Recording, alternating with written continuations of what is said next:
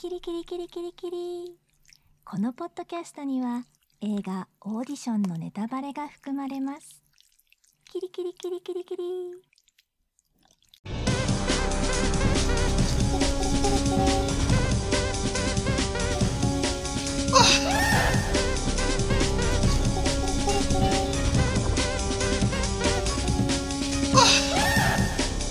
This is Diabolical, comedy podcast where four long suffering friends dissect films' most dastardly schemes, then try to improve them.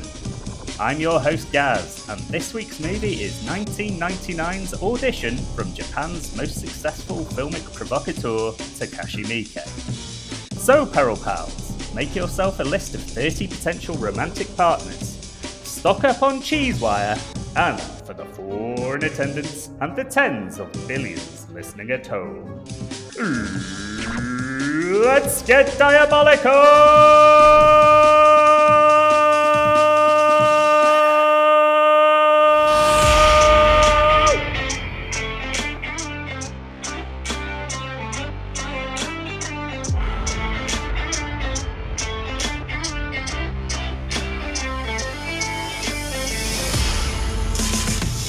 Walking down the street, yeah.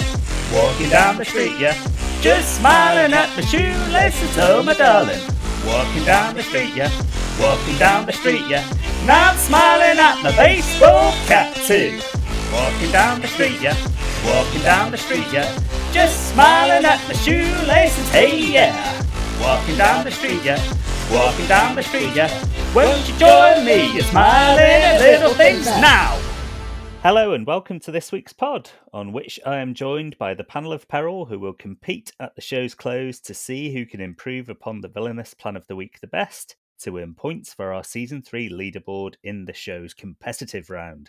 There's a high probability that we shall have some triumphant ups, and that's where the slide whistle would be, as well as some soul crushing downs.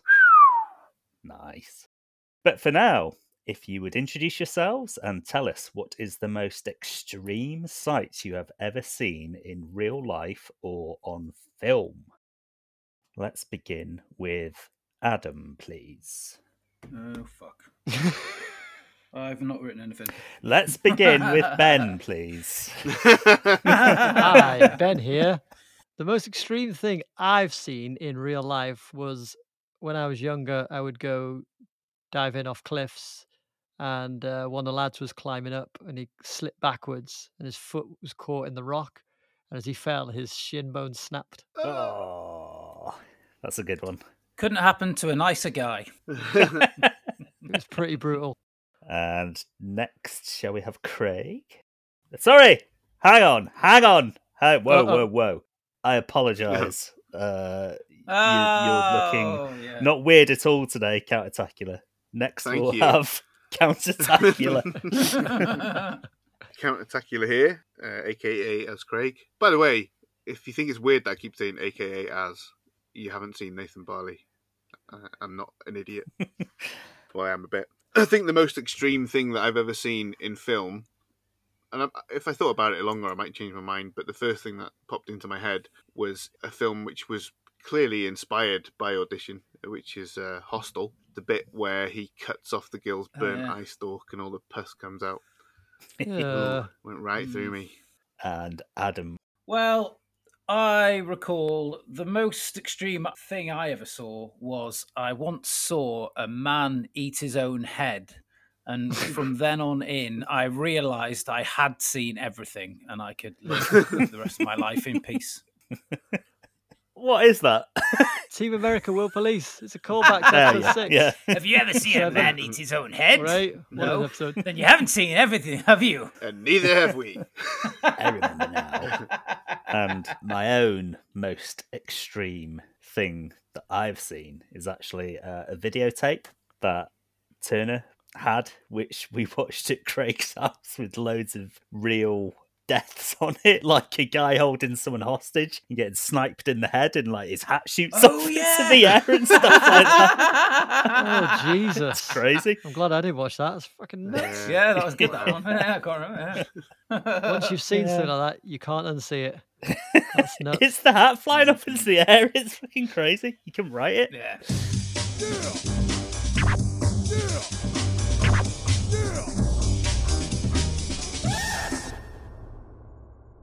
Audition, directed by the incredibly prolific Takashi Miike, was released in 1999 to reviews that called it truly shocking, as in variety, unbearably devastating, as in sight and sound, and one of the most iconoclastic horror films of recent years in The Hollywood Reporter. Now, I looked up iconoclastic in a dictionary, pushing boundaries, it said. So, yes, indeed, I can confirm that Audition is indeed iconoclastic.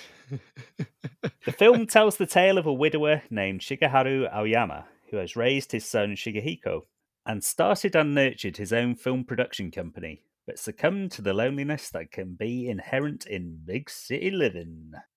Meeting the charming young Asami Yamazaki through very duplicitous means, the first two thirds of the film are light-hearted, but the final act takes a massive turn as the single dad gets a heck of a lot more than he bargained for, as Asami reveals her true psychopathy and tortures him in sickening detail. I very much doubt that anyone has ever described Audition as fun, but it is a genuinely interesting, well made, and disturbing piece of filmmaking that has to be seen to be believed if you can stomach it. So, do we want to discuss the film or should we just go straight to the plans?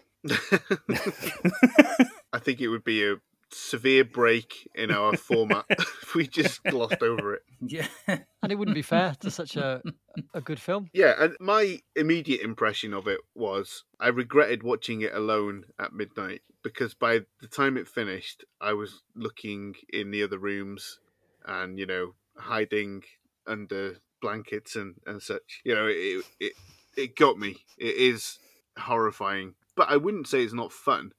Thinking back and looking back on it again, and I rewatched the trailer yesterday, and there are a lot of fun things in it, you know, that we'll probably get into later. Just really clever horror ideas. I say the first one that springs to mind is the first time that the sack moves when the phone rings. Amazing. Yeah. I would watch it again. I think it's uh, really clever, and the first time you watch it, and you can never recapture this, but the the shock of the change in tone. Yeah. The trailer ruins it, by the way. The trailer shows you all the stuff after it. I never watched the trailer, luckily. Yeah, I watched it after the film, so Oh, okay. it was good. But obviously, I knew it was a horror film going in. But even even then, I think it's got a lot of rewatch value, and I think a lot of elements of it are quite fun. I think in some ways it, it's kind of meant to be funny. Or at least I, I felt parts of it were. No, absolutely. Yeah, it's purposely done that way. Yeah. So yeah, for me, it was, it- you know, like you say, guys, it's a film of two halves almost. Mm. Like everything at the top half is set up like a typical Japanese rom com. That's exactly if you watch a, a, a proper Japanese romantic comedy, you'll get it. The setup's almost exactly the same, even down to the music. Okay. And then, like I say, maybe it's even the midpoint twist where it starts to spiral, and then suddenly you're in this kind of like this twisted tale. I, I don't know if it's revenge is what she's after or, or, or what it is, but you're in this kind of twisted tale.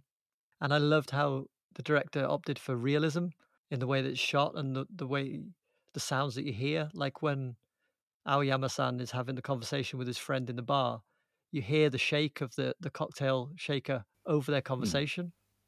And it just makes you feel in the moment because you know that happens in real life. People don't aren't silent for your conversation, right? So you get Right. all these other sounds, and it, it- it's it's it just made, it made everything feel real. So when you get to that horror at the end, it was it was you bought everything. It was uh, it was really well done. I thought. Um, I didn't care much for the gore, but you know that's a personal thing.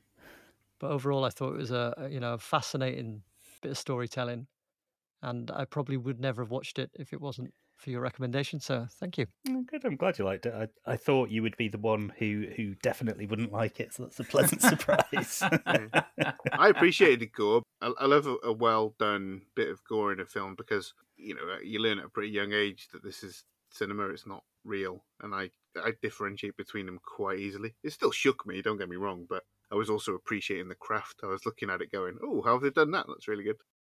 what of you, Mr. Turner? What of you?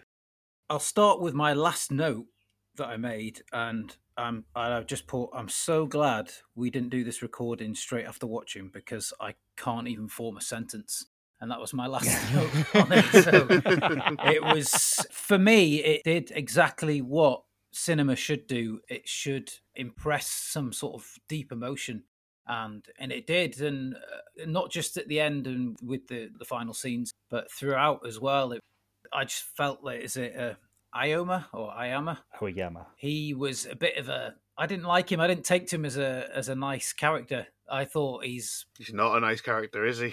at all no, but he's he's quite plain, isn't he? Do you know what I mean? He's. Uh, I think his selection in Asami is.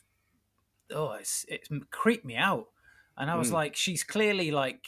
I know she's she has this thing, and she's like seems like quite innocent, and that she's been maybe had some challenges in the past, and he thinks, oh, I can maybe help her to uh, change and to become a, the person she wants to be, and things. I can fix her. Yeah, and stuff like that. But at the same time, she is she comes across as extremely vulnerable, and that was Mhm. a bit. You know, when you start to feel you like an anxiety and a sort of nauseousness inside you, and you think, well, Yeah. and I knew straight away that it wasn't going to be a good thing. And then obviously with the, the final scenes and all that kind of stuff, it's um, yeah, it's very very powerful. He obviously didn't ask for that, but uh, No, he's a quote unquote nice guy, isn't he? Comes Yeah. across as very nice and well mannered and everything, but actually, yeah, he, he's not a nice guy, really, is he? no. I think if they remade that today, I think it it would definitely lose a lot of its integrity, and I think the gore in it is is kept to a, a respectful kind of level. Really, if they remade that today with somebody else, they'd be chucking packs of blood everywhere and digits would be flying off and teeth and God knows what. Mm. It would ruin it. So I'm glad it was made when it was and it was done. So I think. Obviously, to shock, but sort of with a modicum of sens- uh, sensitivity as well. That scene's shocking, I think, because it breaks the mundanity and serenity of the rest of Mm. the film. Mm. If there was more violence in it than that, it wouldn't have the same impact. Yeah, definitely. Yeah, that, exactly. That's all you would talk about. It's shot and staged very matter of factly as well, isn't it? Yeah. Yeah. Whereas the whole film is just this creeping sense of dread. Yeah. And then obviously you know what's going to happen. And then when it happens, it's it's not a shock, but it's still shocking. I didn't know exactly that was going to happen, no, I wasn't. especially when she put the fucking acupuncture needles in his Yeah. eyes or just Yeah. under his eyes. I was like, oh, Yeah. Yeah. it's for me the, the most shocking thing during that final sequence is when she takes his first foot off and it's the shot Yeah. through the plate glass window they're just launching the foot and it just smacks slightly against the window and drops it's like ah bloody hell but it's barely anything to her to just take Mm. your guy's foot off with Right. some um, cheese Mhm. wire yeah. it's interesting that you say about the, the gore being surprisingly sort of dialed back and almost tasteful, which I agree with. But Mm. um, Takashi Miike in a lot of his other films is proper, full on, crazy Mm. amounts of gore, particularly in a film called Ichi the Killer. Mhm. Um, Mm. yeah. Oh yeah. The dude from that was in this, uh, Jun Kunimura. He's the same guy who's the boss in Kill Bill. Uh, uh, O-Ren Ishii cuts his head off. Fucking, I love that guy. Oh, He's the yeah, guy in the yeah. bar who tells him to do the audition. Ah, okay. Yeah. Mm, yeah. Uh, as for my general opinion on the film, much the same as as everybody else. It's um, it's by far Miike's best film for my money. He's a very uh, very hit and miss, sort of quite straight to video director on the whole, with it with a couple of Mm. exceptions. It, Ichi the Killer's worth a watch just for how extreme it is. yeah. Blade of the Immortal is an excellent supernatural samurai film.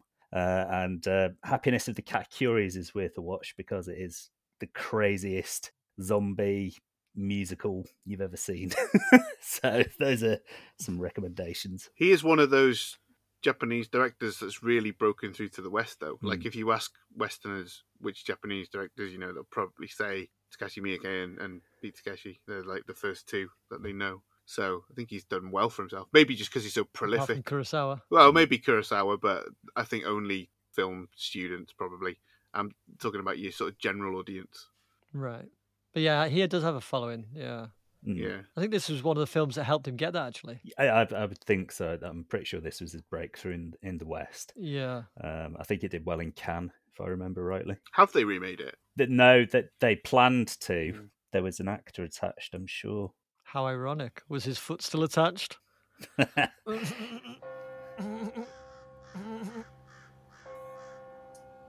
Oh, the tumbleweed. Speaking of films that have been remade, the main guy in this was the guy from The Grudge. Remember I don't Was remember it that much. Ryo Ishibashi? I think he's called. Yeah. I Can't remember because it's it's loads of like vignettes, basically. The Grudge, isn't it? I can't quite remember. I only watched them recently, but I watched like six of them in a row, so I can't quite remember any of the characters. Yeah, you're right. He's in The is he? Grudge 1 and 2. Okay. Yeah, I haven't seen the second one. The second one's really good. Is The it? second one was the last one I watched for some reason. and obviously Ring and and its remake, which I also love. They're not as good as The Ring, is what I would say, but they are very good.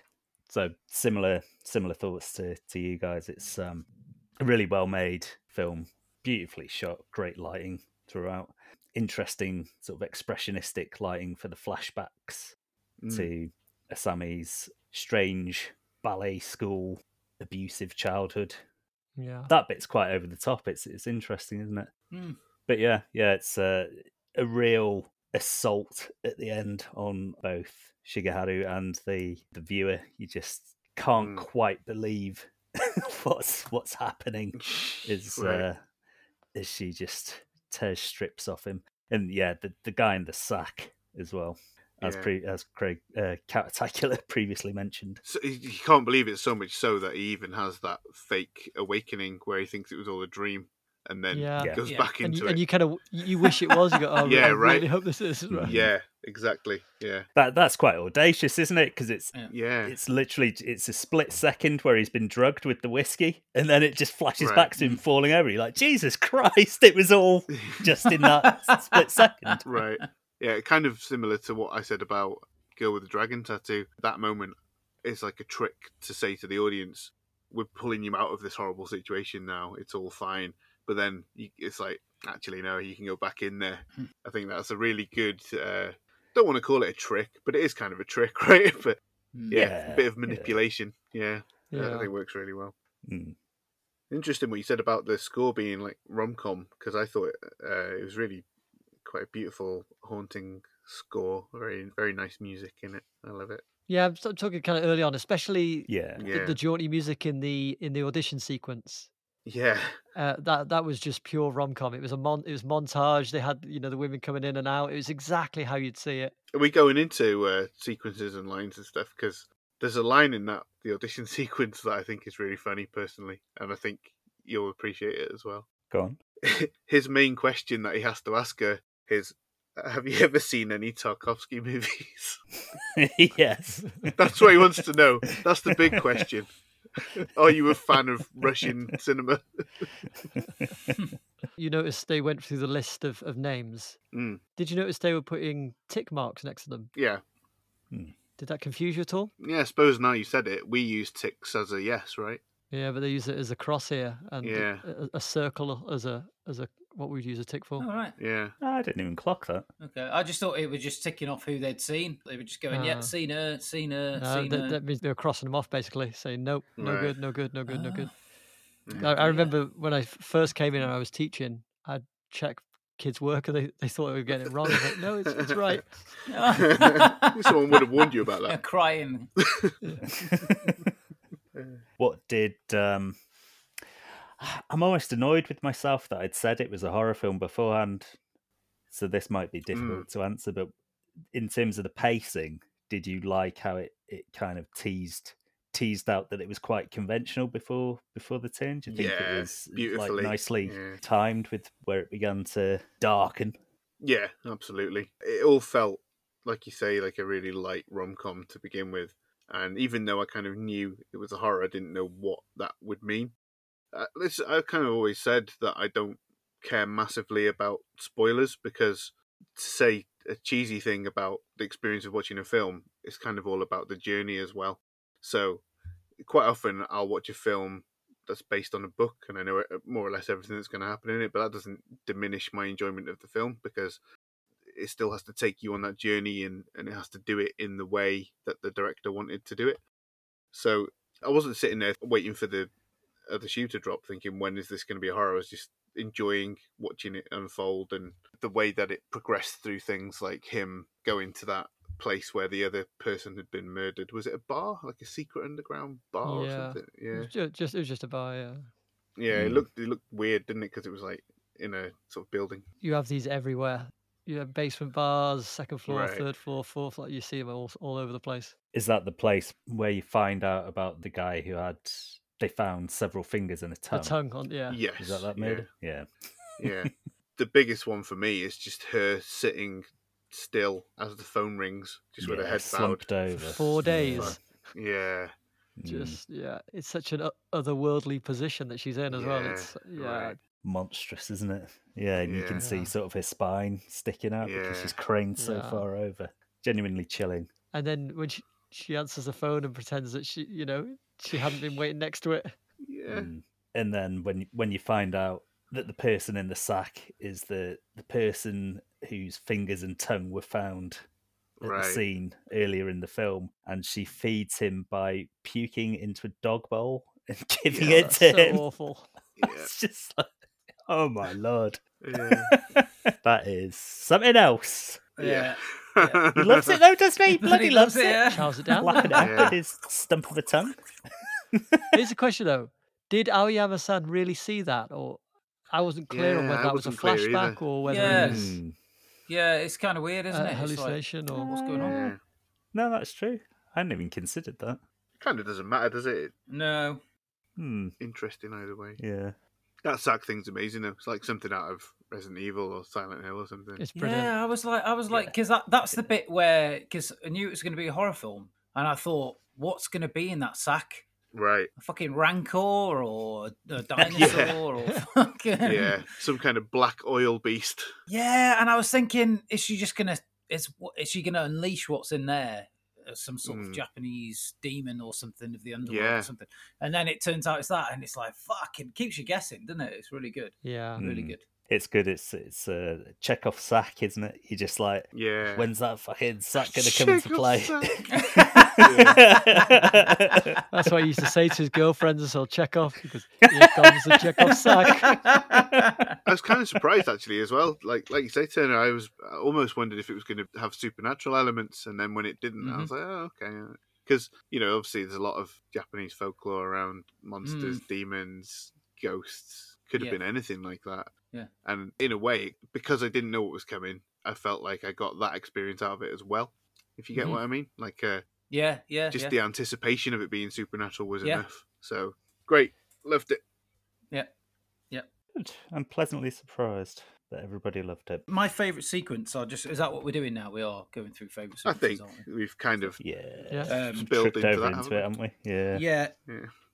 Well, my favourite bit is I don't know whether it's done on purpose or not, but it's when um, he goes to meet her old ballet teacher in that in that ramshackle uh, studio, and he sat there for ages. And you, and again, it's like one of those things. You know, is he dead? Is he going to turn around? His eyes are going to be missing, and all that kind of stuff. And it's like that tension again. It ratchets it up, and then he turns around. He's like just a geezer, isn't he? Well, he's got Mm. he's got dead feet. Yeah, he's coming across the um, floor on the wheelchair, and it sounds like it's violins. You know when they they're like that mad violin they play in some horror films. It's Mm. the rubber on the floor.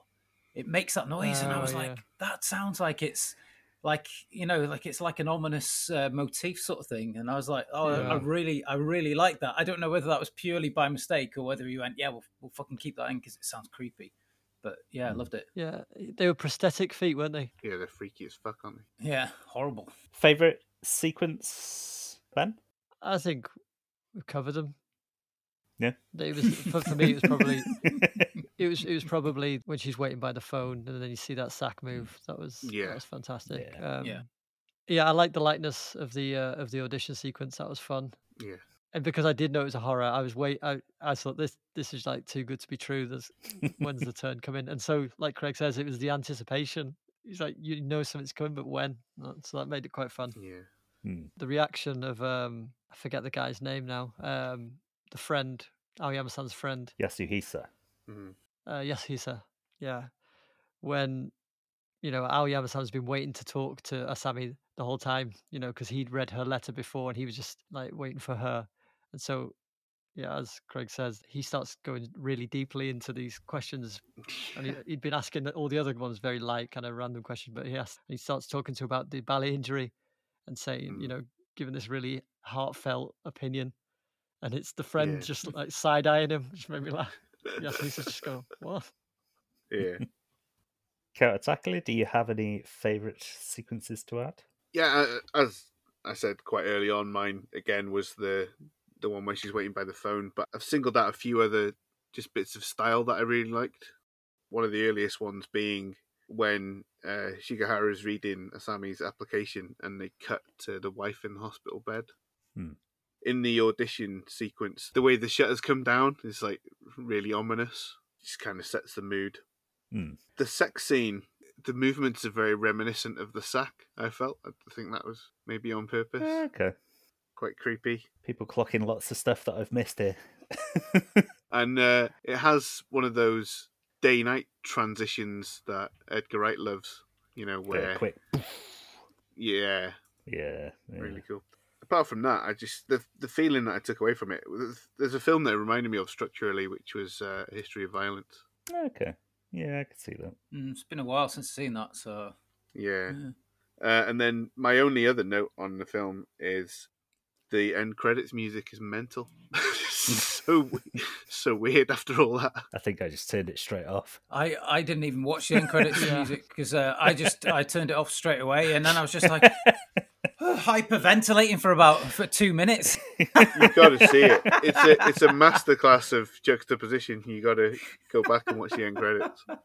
Okay. So, what did you lot think of the speech that Sammy gives after she's fallen down the stairs, or she's been kicked down the stairs, rather? Yeah. She repeats what she says the, during the, their first date. Yeah, it's creepy as fuck, isn't it? It's like robotic, isn't it's it? It's creepy. So, what I was wondering was, is that something rehearsed? Is it something that's- like, you know, a little bit like the Joker when he gives that different story each time of his his Mm. origin yeah, in in Dark Knight? it ties into the whole whole audition theme, doesn't it? Yeah, It's just like a, like a prepared piece that she would do for a read through for any audition. exactly. Mm. Um, but her audition isn't for the film. She doesn't care about that. It's for every time she wants a new man to kill. Yeah. yeah. No, it's it's like a, a default setting, isn't it? I wasn't sure. Is it showing like, despite that she's this sort of sadistic, crazed witch, that she's actually still there's an innocence beneath her, and then then Mm. in the end, that's what comes out, sort of thing. She's just sort of obviously at her weakest and stuff, so I guess she's trying to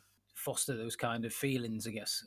But at the same time, I couldn't help but feel a bit sorry for her a little bit as well, and I thought Oh, maybe yeah. that's that's why she said that because maybe it was her better nature, but you know what got the better of her was the, the abuse essentially, and that's what turned her. There's a sense of regression about it, isn't it? That that she's Yeah. she's quite childlike at the end there, even though Yeah. she's Yeah. presumably her, her neck's broken and she can't move. Right. Yeah, even though she is she is monstrous, you, you understand and Mm. empathise with why she is Yeah. the way she is, and I think um, Shigeharu does as well in in a way because they're both just sort of it's their their heads essentially just poking through the doorway towards each other, isn't Right. it?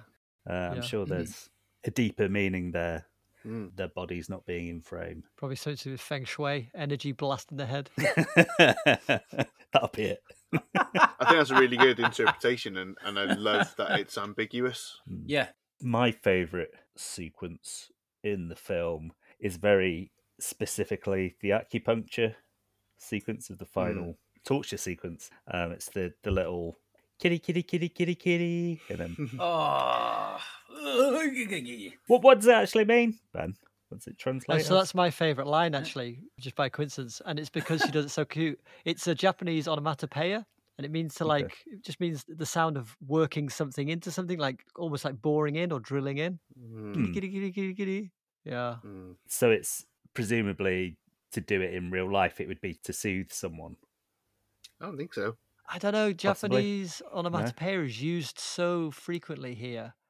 Hmm. Like, um, now I'm on the spot. I won't be able to think of one, but um, like the sound of rain is zaza, or it's just it just Uh-huh. it's just used in normal conversation Mm. Mm. Yeah. um quite a lot and I especially you know often when you're talking to kids so you know you- they say there's a kind of immaturity about asami perhaps that's part of that coming through It's something you might you might say if you're playing with a kid and like you're playing in the sand and you you kind of you i don't know say you've got like a you know a flag to Mm. put in a sandcastle you could you might you might They call mention one in uh, Scott Pilgrim, don't they?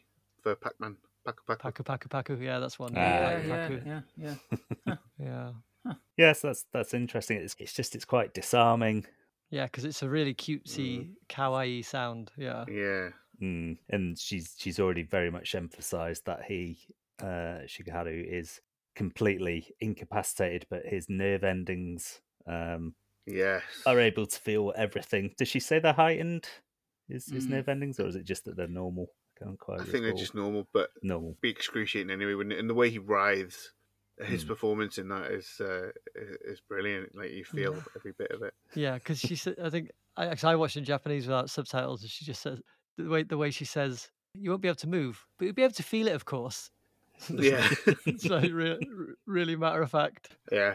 No, they got that spot on in the uh, subtitles. Yeah. Mhm. In audition, Asami Yamazaki takes part in a film audition, which has also secretly been set up to double as an interview for a prospective new wife for widower Shigeharu Aoyama. Unbeknownst to the lonely widower, Asami has the unusual habit of torturing male victims with acupuncture and the forceful removal of various appendages. She also enjoys keeping her victims alive by tying them in a big sack and feeding them on some sort of gross looking vomit soup before presumably killing them. Asami's unending vengeance for an abusive childhood is shocking and brutal. Shigeharu probably should have listened to his friend Yasuhisa, who warned him that he was unable to conduct a thorough background check on Asami. Everywhere he looked was a dead end, and now Shigeharu and his son Shigehiko might end up dead. So, what did we all think of the scheme? It's very diabolical. I think. It's batshit. Obviously, he uh, It's guano. he kind of invites her in, but uh, she's almost like the film itself, right? She lulls him into this false sense of security. She presents him with an idealized version of a stereotypical, idealized, quiet little housewife that he can Very have, subservient. have his yeah very subservient have his way with we didn't really go into it in detail but i wanted to ask you about the manic pixie dream girl trope when we did scott pilgrim and just the concept that they have no inner life and the fact that he initially invites her to this audition for a film that doesn't exist is almost the perfect metaphor for a man thinking oh yeah i'll, I'll invite her for this audition, but she, she doesn't need a life. I'll- She'll just become my wife, and then she'll forget all about this stupid ambition of hers. So yeah, I think that uh, the way that she brings men in is quite clever, and you know she's been getting away with it clearly for a while. So yeah, I think she's doing quite well myself. Ben? Yeah, no, I totally agree. It doesn't explicitly tell us how, how many times she has done that, but it, you No. assume it's Mm. it's a few. Mm. Like you say, she's she's very clever the way she lures men in, and she's able to play the part of this, like I say, subservient uh, female. And uh, for her very sneaky acting talents, I will give her ten Florence of Broccoli. Perfect 10. Mm. Not as good as perfect 11, but quite perfect nonetheless. Yeah. Are we singing "Beautiful South" now? That's what we we should sing at the end. She's a perfect ten. And what did you think of Asami's scheme, Adam? Well, the only thing that lets her down is she uh, either doesn't know about or just thinks that he's not going to show up. The kid, it's like leaving the back Hmm. door open, isn't it? Essentially, so yeah. So I think it's probably like you say, if she's done it a couple of times before, maybe she's a bit overconfident and enjoying it too much to to think about the consequences of getting caught. she was close to getting the better of him as well, wasn't she? You know, she uh, Yeah, she hid so well when he came in. She's just not very good with that uh, nebulizer trying to knock him out. No, She, I don't think she was expecting him to be quite as uh, he was like very lithe and sweeping under things and Yeah. Yeah, I Mm. forget. Did Aoyama-san tell her about his son? I don't know whether he does on screen, but he must have surely. Yeah, It'd be pretty mad if he didn't. because he doesn't talk about the ex-wife, right, or the the his wife No, does he? but she sees a picture of her, doesn't when she? go, when she goes in the house. Yeah, Yeah. Yeah, I'd echo much the same as, as you three guys. She's clearly been getting away with it for some time, and, and like we said earlier, her final uh, monologue going back to her her audition playing her role would indicate that it's something that she's done quite a few times to have it committed perfectly to memory and it is Mm. just sort of her bad luck that Shigehiko arrives home and and foils her plan and even then it's kind of accidental that he gets her really isn't it at the top of the Mm, stairs yeah. just sort Mm. of wildly lunges out and manages to push her down the stairs to to finish her off so yeah, on the whole, I'd say a very good plan, spoiled by chance. Blind, simple doodah chance.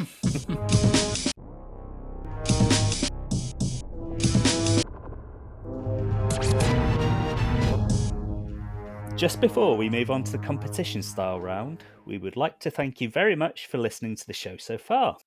But please Thank do you. remember. Oh, you're welcome. But please remember, if you like what if you like what you hear each week, please subscribe, leave us a five star review, and follow us on Apple Podcasts if you're on there. It really is the best platform to help us grow the podcast, and all of you Peril Pals play an important part in that process.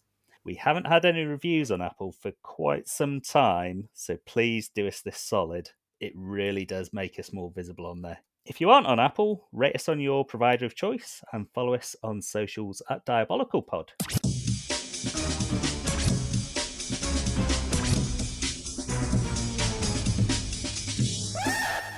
This is the part of the show where the panel of peril compete for precious peril points on the perilous leaderboard.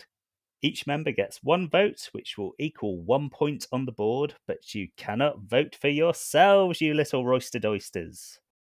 How can we possibly improve upon a Asami's scheme to relive her childhood trauma as a form of therapy? Is my question. Let's do this! That wasn't so bad, was it? bitch. Yeah, I turned, I turned you down it just was. as you did it. it was worse than Asami sticking frickin' needles in a guy's eyes. I reckon we've all got the same plan, by the way. Oh yeah, Okay, I reckon. interesting. no chance. right. I'd be surprised. First up, can we hear Adam's plan, please? Oh, good lord! If only I'd written one. Oh. Here comes Well. his coffee fueled nonsense. As we all know, coffee and dogs are a man's best friend, and hence why I have written this plot. Yeah, I told you we had the same plan. What do most people who have been terribly wronged to do with their lives when they've got this overwhelming burden of emotion, of negative emotions? Well, they become artists. You take your pick of which artist you want. Some people do it all. So Asami finds an outlet in being an artist. First of all, she begins to pen her emotions into haiku. Maybe we have all got the same plan then. Use my pain for good. Will not let others suffer. No one else again. Just one. Acupuncture time. No, not behind the eyes, mate. Just on pressure points. Causing others pain. It's not cool. Stay in school. Word. Stop, look, and listen. But that's not enough. No, you need a seasonal reference as well. Yeah. Oh. I'm a, I'm a published haiku author. I'll have you know. I was published in the Oscar Brunellian Book of Haikus. So uh, you know, eat my dust. Me too. Me too. Yeah. Yeah. Don't think I would. yeah. No, you Me were. Was I I? still remember my haiku as well. I don't remember mine, but I remember Gal's having one. no idea. Right. Uh, I've as we digress a little bit. Um, however, haikus do not fulfill Asami completely. So she decides she will give performance art a bit of a whirl. Asami performs a piece for a number of hours on stage inside a large cylinder with holes placed through it, rather like a giant human KerPlunk, where instead of removing large cocktail sticks, she welcomes audience members to put long, pointy bamboo sticks through her costume where the holes have been strategically placed so that it avoids piercing her. As the sticks are put through to the other side, Asami lets out a cheer. Thank you for not hurting me, and as a reward, I grant you this egg of wisdom. I thought there was no way we were going to have the same plan. I don't know. Have you have you seen mine Egg of wisdom. somehow? A plastic egg then drops to the floor underneath Asami, which the audience member collects, and inside the egg is a small piece of good advice and quips of wisdom, such as the following Don't use tomatoes in a fruit salad. The older you get, the better you get, unless you're a banana. Never put off tomorrow what you can do the day after tomorrow just as well. The only thing that ever sat on its way to success was a hen. And you're not crazy, you've just been in a very bad mood for a long time. However, this still doesn't completely sate Asami. Lastly, as she continues her voyage through all things art, she discovers the 1970 album Plastic Ono Band, but not by John Lennon. This version is the version by his wife and preeminent Japanese artist Yoko Ono. At the time, John and Yoko were going through primal scream therapy created by Arthur Janov, who argued that neurosis is developed by the repression of childhood trauma and the therapy is used to re experience childhood pain. Asami hears Yoko's Plastic Ono band and is enraptured. Sure, there are detractors from Janov's life work, but could this be the form of psychotherapy that's beneficial to her in a word? Yes. But why use a word when a song is proof complete?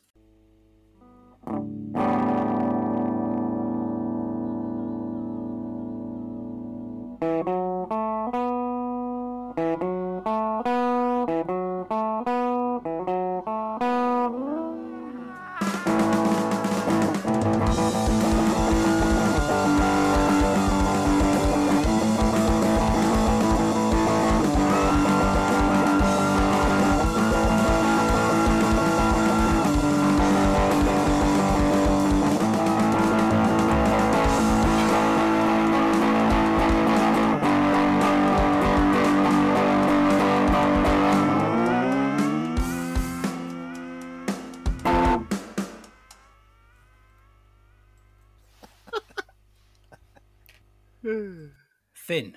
That's all my own composition, by the way. Oh, was that you screaming? Yeah. Would you say that your scheme is more sort of trial and error than anything else? She's just trying lots of different things before she finds Yeah. her screaming therapy musical number. Yeah, I, I, th- I think it's all cumulative, though.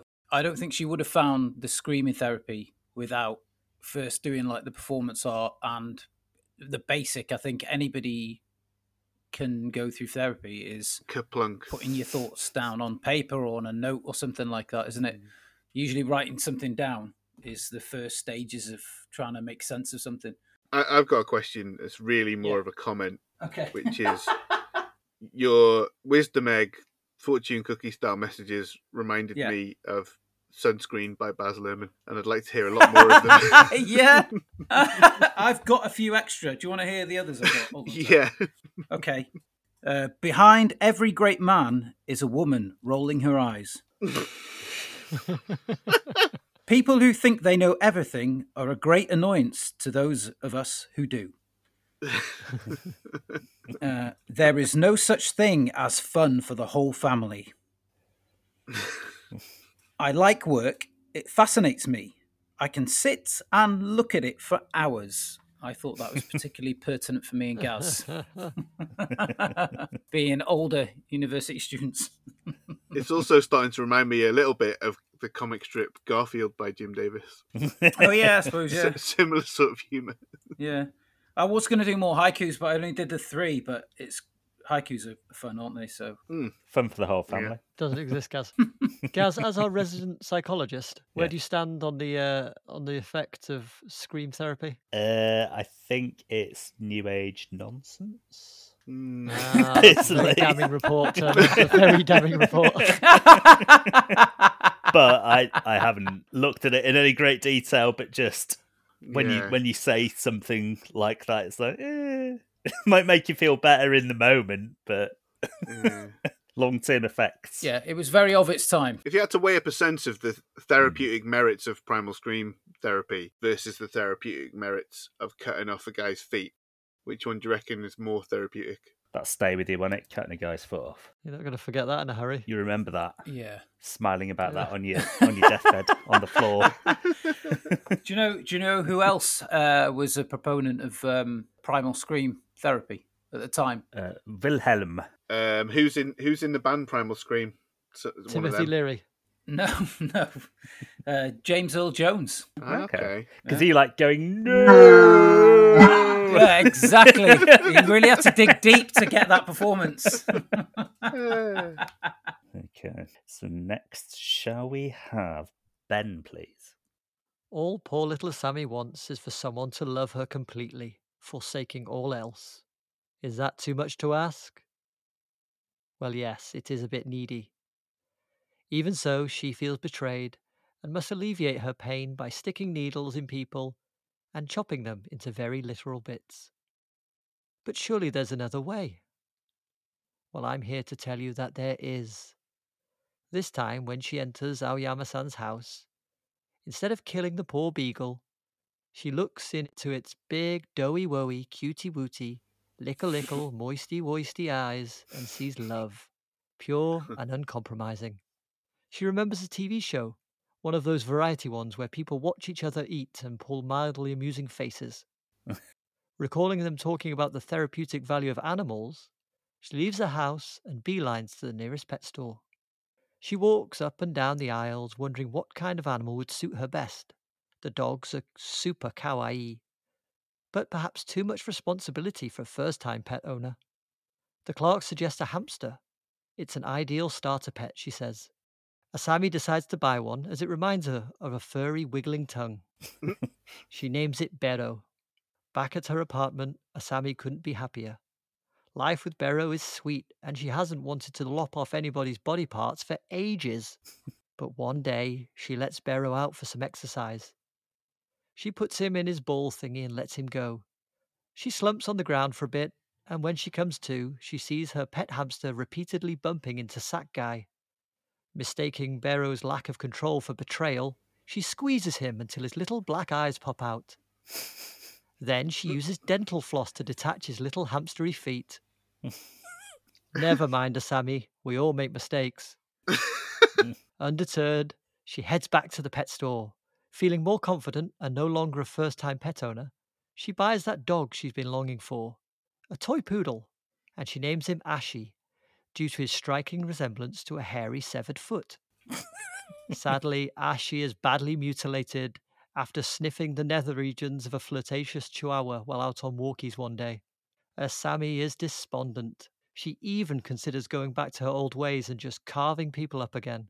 But in a show of remarkable self restraint, she decides to give pet ownership one last try. At the store, she wanders the aisles wondering which of the adorable living creatures for sale she should choose this time. They all look so fragile, she thinks. Maybe I should just give up. Then she notices a blue room filled with fish tanks tucked away in the far corner of the shop. She goes in and immediately feels calm. The bubbling water, the cool colour tones. Yes, this is just the ticket. She stares at the brightly coloured fish. They have a certain kind of beauty, she thinks, but do they have the capacity to love? Probably not. Suddenly, something catches her eye. Squeezed tightly beneath a rock formation is an octopus.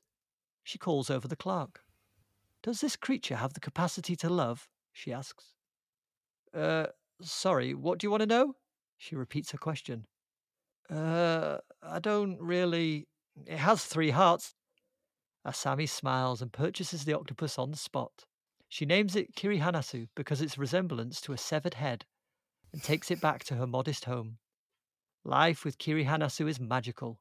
He has no feet to speak of, so Asami doesn't feel triggered, and he can't betray her with others because he lives alone in a fish tank. But best of all, when she gets the urge, she can squeeze him as tightly as she likes, and he never ever breaks because he has no bones. Could you not pop him like a balloon full of ink? I think that's impossible. Yeah, they, they can Mm. squeeze through tiny gaps. Mm. Ridiculous pie, gaps, can't yeah. they? Yeah, Mm. and old boy has a really hard time eating one, doesn't he? Oh, you can't just bite through it, can you? gross. I hate that scene. they can also uh, predict World Cup results, of course. yes. Yep, so that's an added bonus for Sammy. What Mm. does Bero mean? The hamster's name? Bero Bero? means tongue, Ah. I assumed that it did. Ashi means foot, I thought Ashi meant leg. and Kirihanasu means decapitated or decapitate. Yeah, she's uh, she's got a real sense of uh, detachment, hasn't she? Ooh, he's done it now. He's bloody done it now. He's put the bloody cat among the pigeons. ding, ding, ding, ding, ding. Yeah, it's foolproof in it. Checks out to me. Emotional support animal, an octopus, and a, a kind of unkillable octopus. Mm. Yeah. Mm, mm, mm. I mean, there are ways you could kill one, I'm sure. Oh yeah, Should we sit and have a brainstorm? just hit it with a hammer loads of times. I'd it. Burn it, leave it out of the fish tank. Kick it into a big pile of mud. Squeeze Uh, a, a Jif lemon into the fish tank. put it uh, back in. What else could you do? Pour cooking oil on it. You don't need to cook You could it. guillotine it if you do it real quick. Oh, Uh, nasty. Did you say Jif lemon Uh, or Cif lemon? Jif. Either would work, I suppose. he's going old school. Yeah, actually, the reason it's called Cif, it used to be called Jif, the cleaning product, is that so in America, the cleaning product is is Jif, but over in the UK, Jif lemon is also a pancake condiment, which is like lemon juice, and Yeah, you don't that's want it. to get those mixed up. Yeah. No, you don't. So there you go, international audience. Don't say we never give you nothing. But if you're not a moron, you'd ask, wouldn't you? Why are you putting bleach on my pancakes? Why do you want to clean the toilet with lemon juice? And I go, not that fucking Jif, you moron. If uh, Doctor Terrible's House of Horrible taught us anything, it's that you can uh, clean your blood with lemon juice as well. You just pipe it through a, a thing of lemon juice to to clear you of all diseases. Hey Don, what flavour washing up liquid have you bought? Original. Everyone knows you need lemon to shift dirt. Any further questions for Ben's Nope. plan? No, I'm I'm good. In that case, we should move on to Countertacula's plan. To cope with the untreated effects of post traumatic stress brought on by childhood abuse, Asami Yamazaki must have an outlet for her violent desires. In 1999, she saw an ad for an audition. However, by this time, she had little interest in fame. That night, she killed several rats and drowned a wealthy young woman with large breasts. She recalled the woman's breasts later as she touched Oh. her own. The following day, she electrocuted a plumber who was trying to kill a mouse and threw a fox off a high rise building. Later, she imagined the tickle of the plumber's facial hair as she pleasured herself. Some years later, she took a baseball bat to a living sack and proceeded to beat it harder each time. Later, she used a Hitachi magic wand to beat herself harder and harder. Sometime in 2002, she picked up a prostitute in her car and drove her out to a secluded spot. Once the car was done a rocking and the woman stepped out, Asami ran her down and stole her money. That night she imagined what it would feel like to pay a woman for sex. But she wasn't really in the mood to fantasize. The memory was somewhat disappointing. She and the woman had just sat there as the car rocked, staring ahead through the windscreen. Yes, Grand Theft Auto 3 was nonetheless lots of fun. Asami felt good. Video games and masturbation had been a great outlet for her. She'd felt no stress playing Smash Brothers or Tomb Raider, and only mild stress in 2011 playing Dark Souls.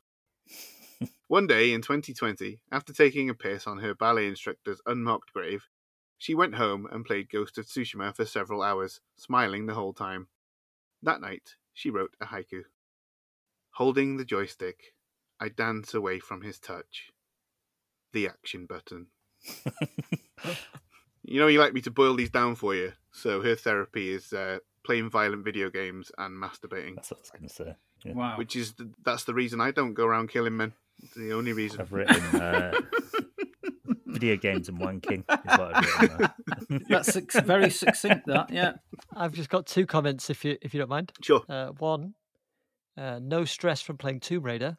Mm. That's bullshit. Well, because the, the only reason she plays Tomb Raider is the same reason that Simon Pegg plays Tomb Raider, which is specifically to drown Lara Croft. Right, okay. so there's no fine. stress in it for her because she's not trying to win. All right, fair point. And the other one, I'd just like a little bit more detail on those large breasts, please. Well, they're, they're quite angular, kind of blocky. What kind of a- areola do they have? They don't have any. We'll stick some pictures in the show notes. n- no areolas, no no nipples, just a kind of a dodecahedron. Ooh, You said um, she didn't have any stress playing Super Smash Brothers, No, so she obviously hadn't played Super Smash Brothers with you. no. she hadn't met a master. but uh, yeah, if, if I go back through through my plan, I did describe Smash Brothers quite well. She electrocuted a plumber who was trying to kill a mouse. So she Mhm. was she was playing as Pikachu and killing Mario there, Mhm. and she threw a fox off a high rise building, which you can do in, in Smash Bros. Mhm. Knock Ah. yourself out. how how And, do you uh, feel when you when you play Smash Brothers, Craig? Do You, you zen like Yeah, the only reason, as I say, that I haven't been a more prolific killer is due to uh, getting out all of my violent desires by playing games like that.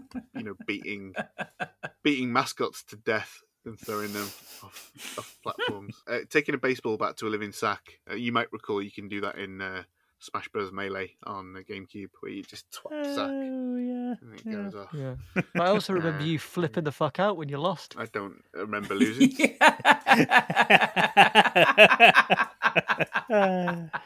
I remember frequently kicking all your asses. with, uh, it was you, used- you used to get quite cheesed off when I used to play as Pikachu and do the Pika and get the lightning. You, you fucking stop doing that. it's not not because of the game element of it. It's just having to hear the noise over and over again. Bigger, bigger. Proper like grabs hitting points. Would you have been playing Mario Golf by any chance? you can't kill anyone in Mario Golf. Yeah, but she could So- annoy people by saying "down with." Down ah! and kiss my crack. Oh, it's really just like practice, but it really sounded like kiss my crack. It did. right. You got to bring us home, oh host, with the most. Asami was traumatized during her childhood. She strafes the curvature of the cycle of violence, and as a result, there can be no breakthrough, no closure, no solace. Though the simple everyday act of slicing off a fellow's foot with some cheese wire may bring her joy in the moment, it is ultimately meaningless. She sits slumped in the hallway of whoever's home she has recently mutilated in existential agony. How many appendages will it take for me to overcome my own PTSD, she thinks. I believe that I have a solution. Art therapy. It's, uh, yeah, unusual. No, nobody's uh, nobody's had that so far. Interesting that I should uh, come up with that. Art therapy is particularly helpful to people who have taken on trauma from childhood or adulthood, as it allows them to create something that expresses the deepest depths of their psyche and can also help reconnect participants' bodies to a specific physical sensation and help disassociate from physical trauma. Knowing that last fact, I would recommend Asami take up the art of ice sculpting. Do you know the tools that are required to be a successful ice sculptor? Hmm. Chainsaw, pick, small knife set, and cheese wire. Just imagine, if you will, a beautiful ice sculpture of a swan, or a dove, or a penguin, or a flamingo, or a robin redbreast, or perhaps a piano?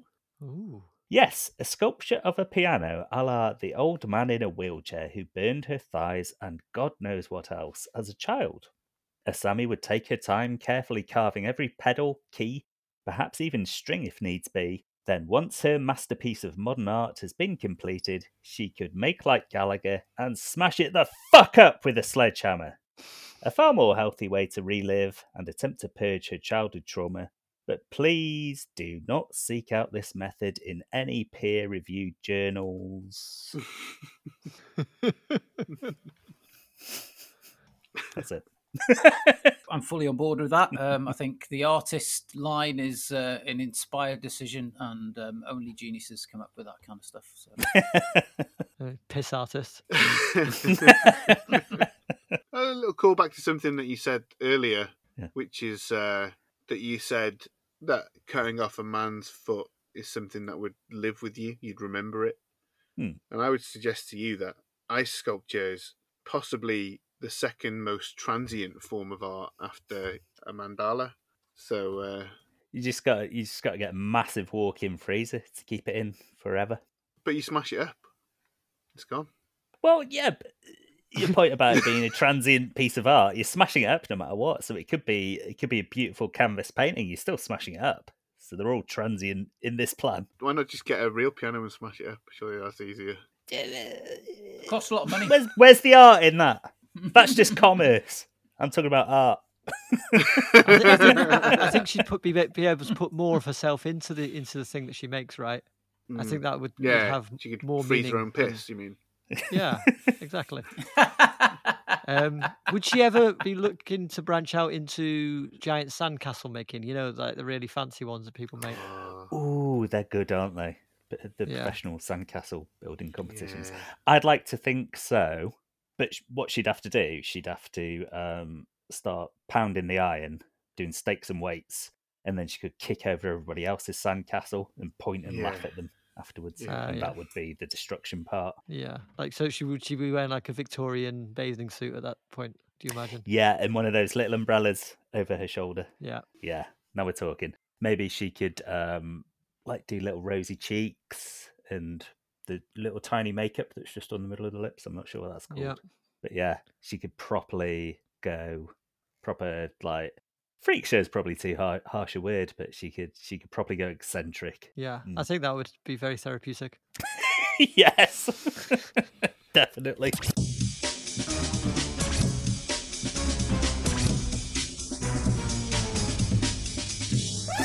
Well, some friggin' diabolical plans there. we had Adam's plan for Asami to undergo cumulative therapy, taking in artistry, uh, composing haikus, performance art, being a human KerPlunk, and culminating in the screaming song.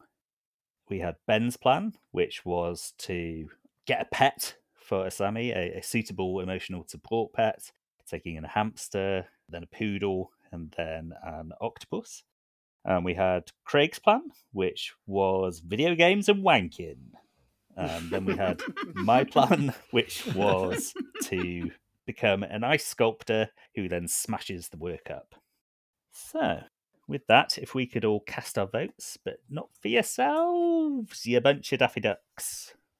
First, can we see who Adam voted for? Well, it's no surprise. I voted for Gaz, and I've drawn a little chainsaw there, some snowballs, and a couple of ice cubes that are melting. That's as my well. first vote in about Nice. uh, two months. Very oh, good. and there's a stalag, stalag, stalag, stalactite has formed on top of the G as well. So yeah, Very there nice. you go. I'm going to assume that was the correct one, and it's not a stalagmite because I actually don't. I, know the way I always think is stalactites. Tights Tights come down, don't they? You pull tights down. sticks tight to the roof, doesn't it? And it might grow to the roof. sticks tight to the roof. Uh, next, if we have uh, Ben's vote. Yeah. Well, Gaz, that may have been your first vote in months.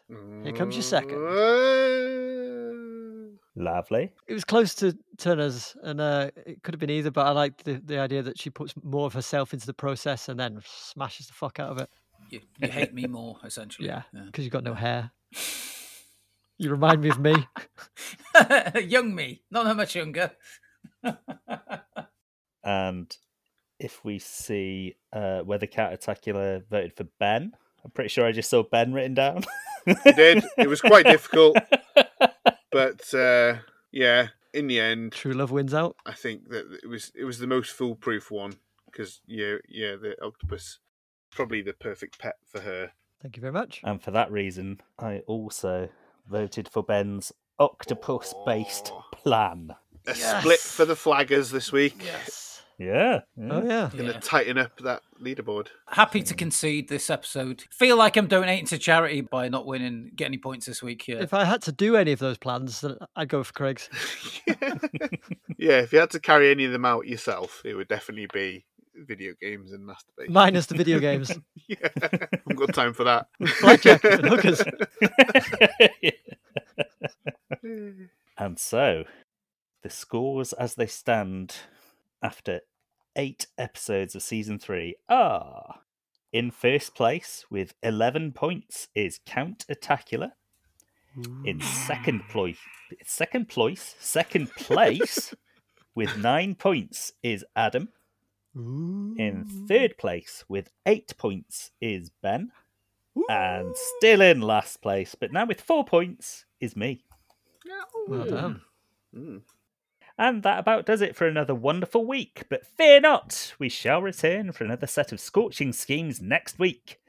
Adam will have the pleasure of hosting the podcast with his choice of films. So, what we doing, Adam? Well, next week we shall be watching 1999's The Mummy. Ah, oh, he's going to suck a Ooh. blood. Two films from uh. 1999 in a row. We are loving 999. Mm. Oh, ah, what do you know? Remember to tell your friends in person and on social media about Diabolical. Word of mouth is the best tool that we have, so please tell your chums. And I also have a recommendation for our listeners right now of Quits the Script, the quintessential Scottish movie review podcast. Woo! Chris and Craig feature a ton of great films on their feed, and they're even swearier than us, if you can believe such a thing. Scottish, aren't they? Ah, oh, no, Scottish. Quintessentially Scottish. so well worth trying Quits the Script if you enjoy what we do here. Join us next week as we discuss 1999's The Mummy. If you would be so good, can you? Until then, remember, everything will be alright in the end, and if it isn't alright, then it isn't the end. So long, bitches! Cut that bit out. No, I like Um, that. It wasn't all right at the end of audition, was it, Gaz? Hey, that was the end. No, it's, they're, they're not going to recover from that, are they? Uh, father and No. son, father nor son, Probably not going to get his feet I reattached. don't know. It's quite a clean cut. unless he does like um, the wheelchair guy, and they're just like black, gross, unmoving feet. Yeah. Maybe uh, they'll go on to both be prolific serial killers. Hmm. Or maybe they will sculpt ice, smash it, masturbate, play video games, get an octopus, and record uh, a screaming song, and they'll be fine. Why do you chop me up, buttercup baby, just to let me down?